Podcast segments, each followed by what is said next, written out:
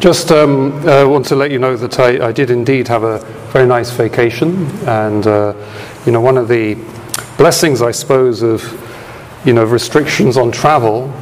Um, I mean, if I was to travel home to the UK, um, I'd have to not only prove maybe that I've had the vaccine, but even with a vaccine, I'd still need to provide a three days negative COVID test.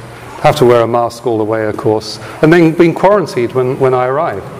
And then I'd, after quarantine, I'd have to get back on the plane and come back here. So, so instead of that, I'm exploring this, this wonderful country.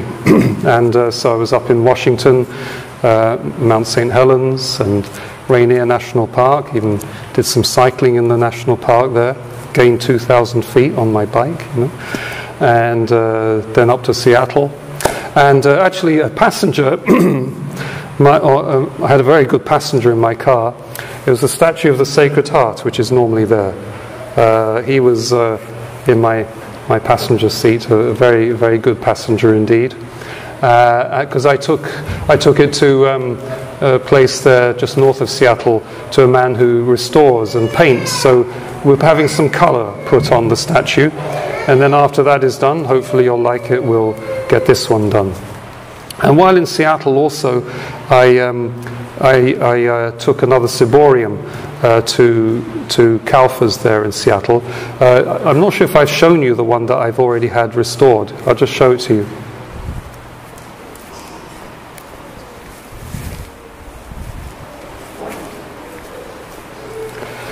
This little one was uh, very tarnished and damaged, and it was difficult to get the lid on and off, and the cross was crooked and all the rest. So I sent it off to be restored, and it's now beautifully gold plated. It's, it's um, um, sterling silver is the metal that this is made of, so well worth restoring. So it's gold plated now uh, outside and also uh, inside. Um, and the lid fits nicely. And you can see beautiful detailed engraving on it, which I never noticed before. Uh, so that cost you, parishioners, something like $550 to, uh, to restore. The, the, the, bigger one, which I've sent, which I took, um, also has a cross which needs, um, you know, straightening out, and um, it's tarnished as well, um, and it's a bit bigger. Uh, st- sterling silver base metal as well. Um, it probably cost around $100 more than that, just so you know how I'm spending your money. Well, it's not yours because you've given it to Jesus, haven't you? So it's not yours anymore. All right? Isn't that right? Yeah, it's not yours anymore. All right, great. But I'm spending Jesus' money on this kind of thing, okay? Which you've given to him. All right, so there.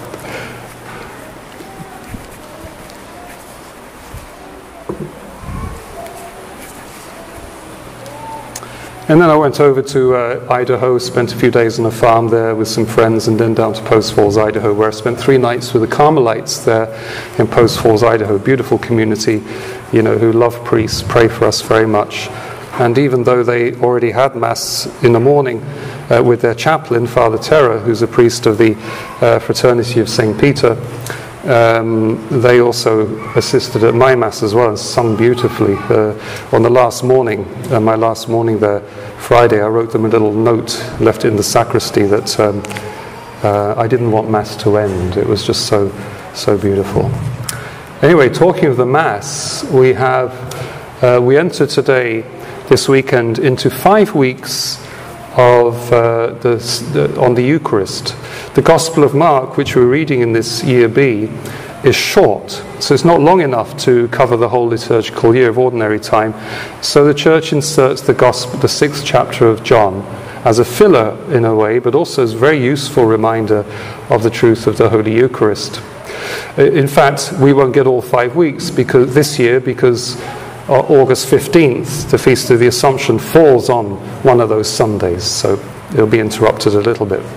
But this sixth chapter of St. John really is at the heart of uh, any apology for the Eucharist. If you, if you do get into a discussion, please no arguments, but if you get into a discussion with a Protestant about the Eucharist or about Scripture, don't take too long before you get to the sixth chapter of St. John as a discussion with them and find out how they understand this chapter of St. John. St. John tells us that the Jewish feast of Passover was near. A year later, the next Passover, our Lord would abrogate that Passover. He would replace it with the sacrifice of the cross and the sacrifice of the new and eternal covenant, which is the Holy Mass. The Passover is celebrated once a year, the Holy Mass is celebrated every day. We Christians do not celebrate Passover. We do not partake of Seder meals because they are no longer, uh, that's been abrogated by, by our Lord. We, we read in the Gospel today uh, about how our Lord questions Philip to test him where can we buy enough food for this crowd to eat? That testing of Philip was to strengthen his faith, to let him see the impossibility of the task, and therefore to see the, the, the greatness of this miracle. Uh, they, they might see the miracle more clearly, and thus it would confirm their faith. That happens to us as well. Our faith is tested, and our faith becomes stronger uh, as a result of the test. And both Philip and Andrew would have known about that event that we read in the first reading from the book of Kings, about how Elisha worked the miracle in feeding 100 men with 20 loaves. So they might well have had in mind, oh yeah, all those years ago, centuries ago, 20 loaves were enough to feed 100 men thanks to a miracle. But 5,000 men, plus women and children, even on a miraculous scale, there would, there would have been need for uh, 50 times as many loaves.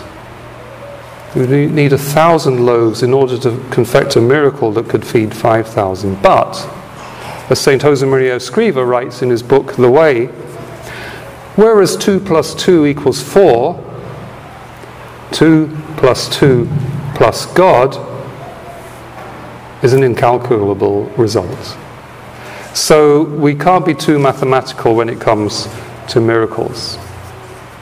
We notice that our Lord gave thanks when he, uh, before he distributed the loaves and the fish. And here we see a foreshadowing of the Mass. The very word giving thanks is the word Eucharist, the Greek word Eucharist. And in fact, in earlier accounts for, for, of church documents and early, early liturgies, we see how the church, the priest would pray that these gifts placed on the altar and Eucharistized would be acceptable to God. By that Eucharistization, there is the transformation of the, those gifts into the body and blood of our Lord. Jesus multiplied in his hands the five loaves. There's power in those hands of his. And he's given power into the hands, as it were, of the apostles and their successors, and the priests, who, when they take humble bread and wine into their hands and say the prayer of thanksgiving, that when they Eucharistize those gifts, they become Christ's body and blood to feed uh, the multitude.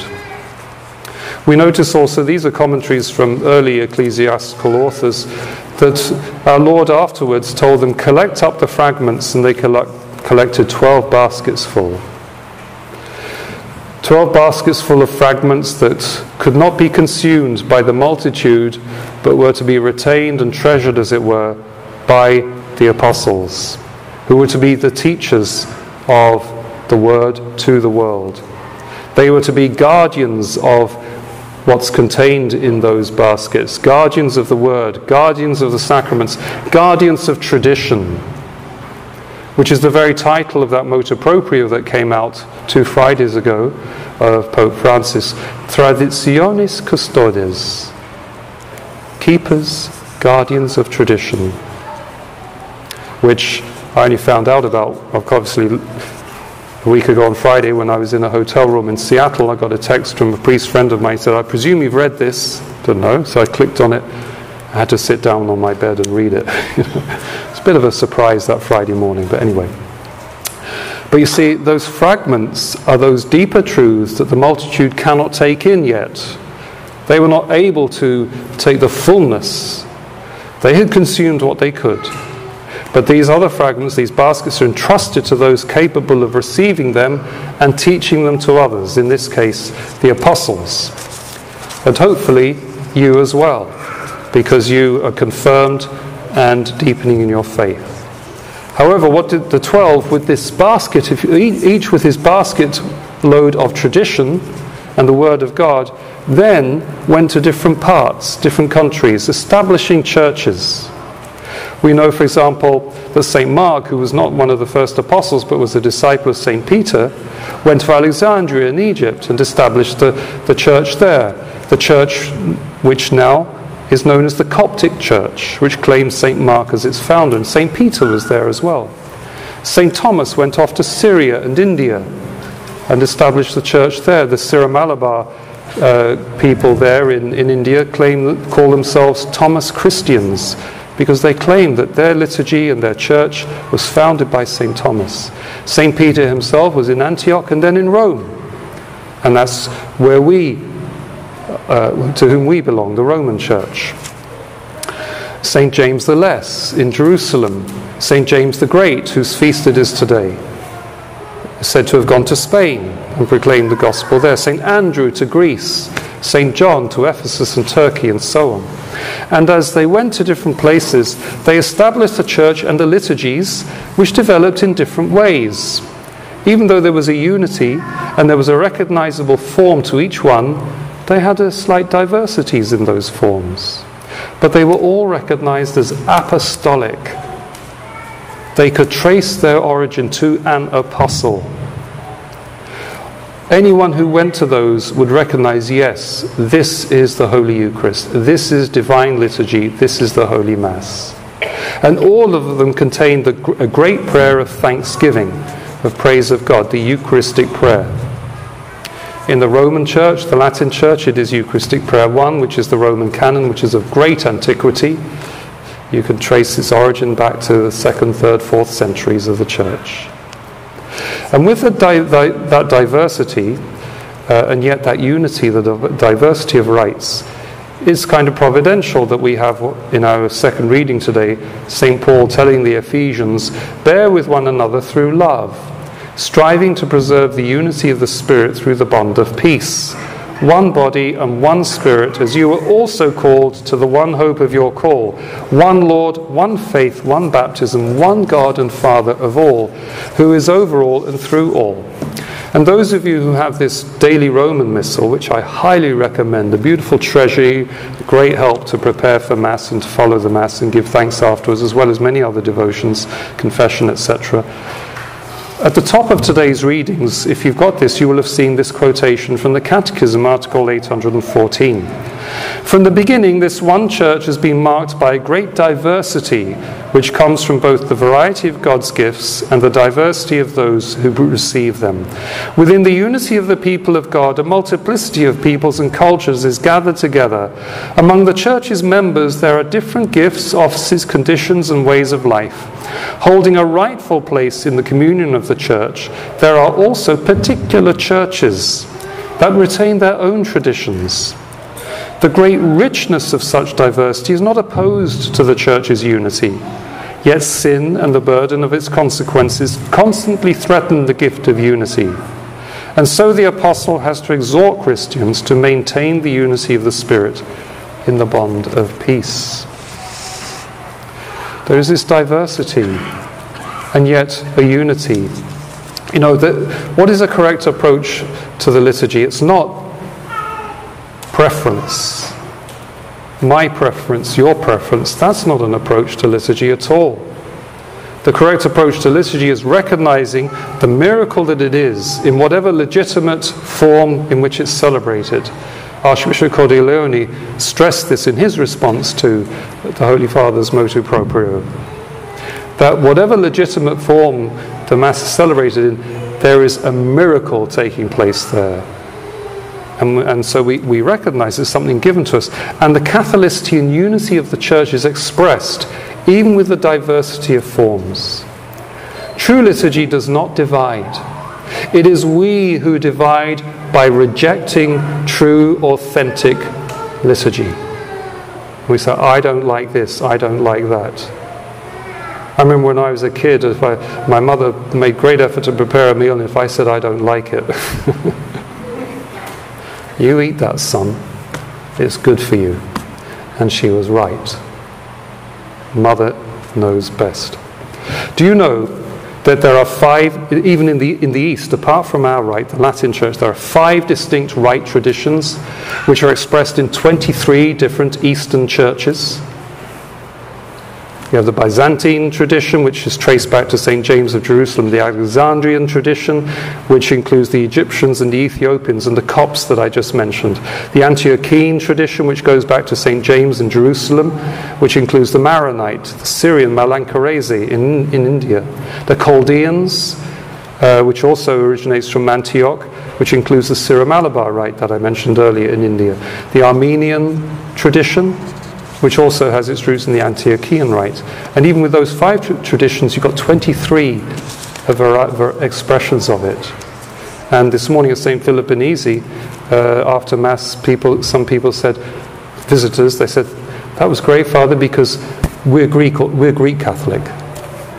You see? But they were with us at our Roman Mass and totally at home. And in the West, in the Latin Rite, which is all of us, unless any of you were descended from people from Eastern Europe, possibly, um, we have the Roman Rite.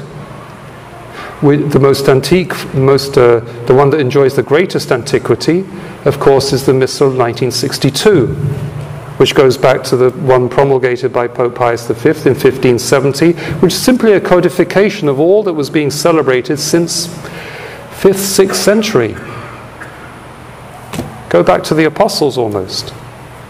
And then, more recently, we have the ordinary form of the Mass, which is what we're doing here today. Uh, a new form uh, promulgated by Pope Paul VI. And there's also the Anglican use, which is uh, also new as well. But another rite that goes back to antiquity in the Roman Rite, in, in, the Latin Church, is the Sarum Rite from Salisbury in England. Then you have the Gallican rites, eh, which include the Ambrosian Rite in Milan. There's a rite for Braga in Portugal, the Mozarabic Rite in Spain, principally celebrated in Toledo. Then you've got the religious orders, the Carthusians, the Carmelites, the Dominicans, the Cistercians, the Norbertines. All of their rites go back to antiquity. And they're all Catholic they're ours. So in the Roman Catholic Church, there's great diversity, but unity as long as those rites are truly apostolic. And really, as long as they enjoy antiquity. We cannot reject, as Pope Benedict XVI said, what was considered sacred in the past. What was sacred in the past it is still sacred now. Before he was Pope, in his book uh, Salt of the Earth, as Cardinal Ratzinger, he had this to say A community is calling its being into question when it suddenly declares that what until now was its holiest and highest possession is strictly forbidden, and when it makes the longing for it seem downright indecent. Those who long for the more traditional form of the Mass are good people. They are simply longing for what their forefathers had and which made many, many saints. Archbishop Sample has issued a, an initial response to Pope Francis' motu proprio, which is published in the bulletin for you to see. It came out also, the motu proprio came out while he was on vacation as well, and yet he had to put that out. Uh, he may be back from vacation by now, uh, I, I'm not sure. So give him some time to think about it uh, and issue his, his norms, as other bishops in the United States are doing so. So far, the vast majority expressing their solicitude for those who are attached to the traditional form of the Mass and assuring people um, that they will not be deprived of it. But uh, in the meantime, let each one of us uh, pray that we may recognize the great miracle that the Mass is, and that it's not about what we like it's about whether this form of the liturgy is apostolic.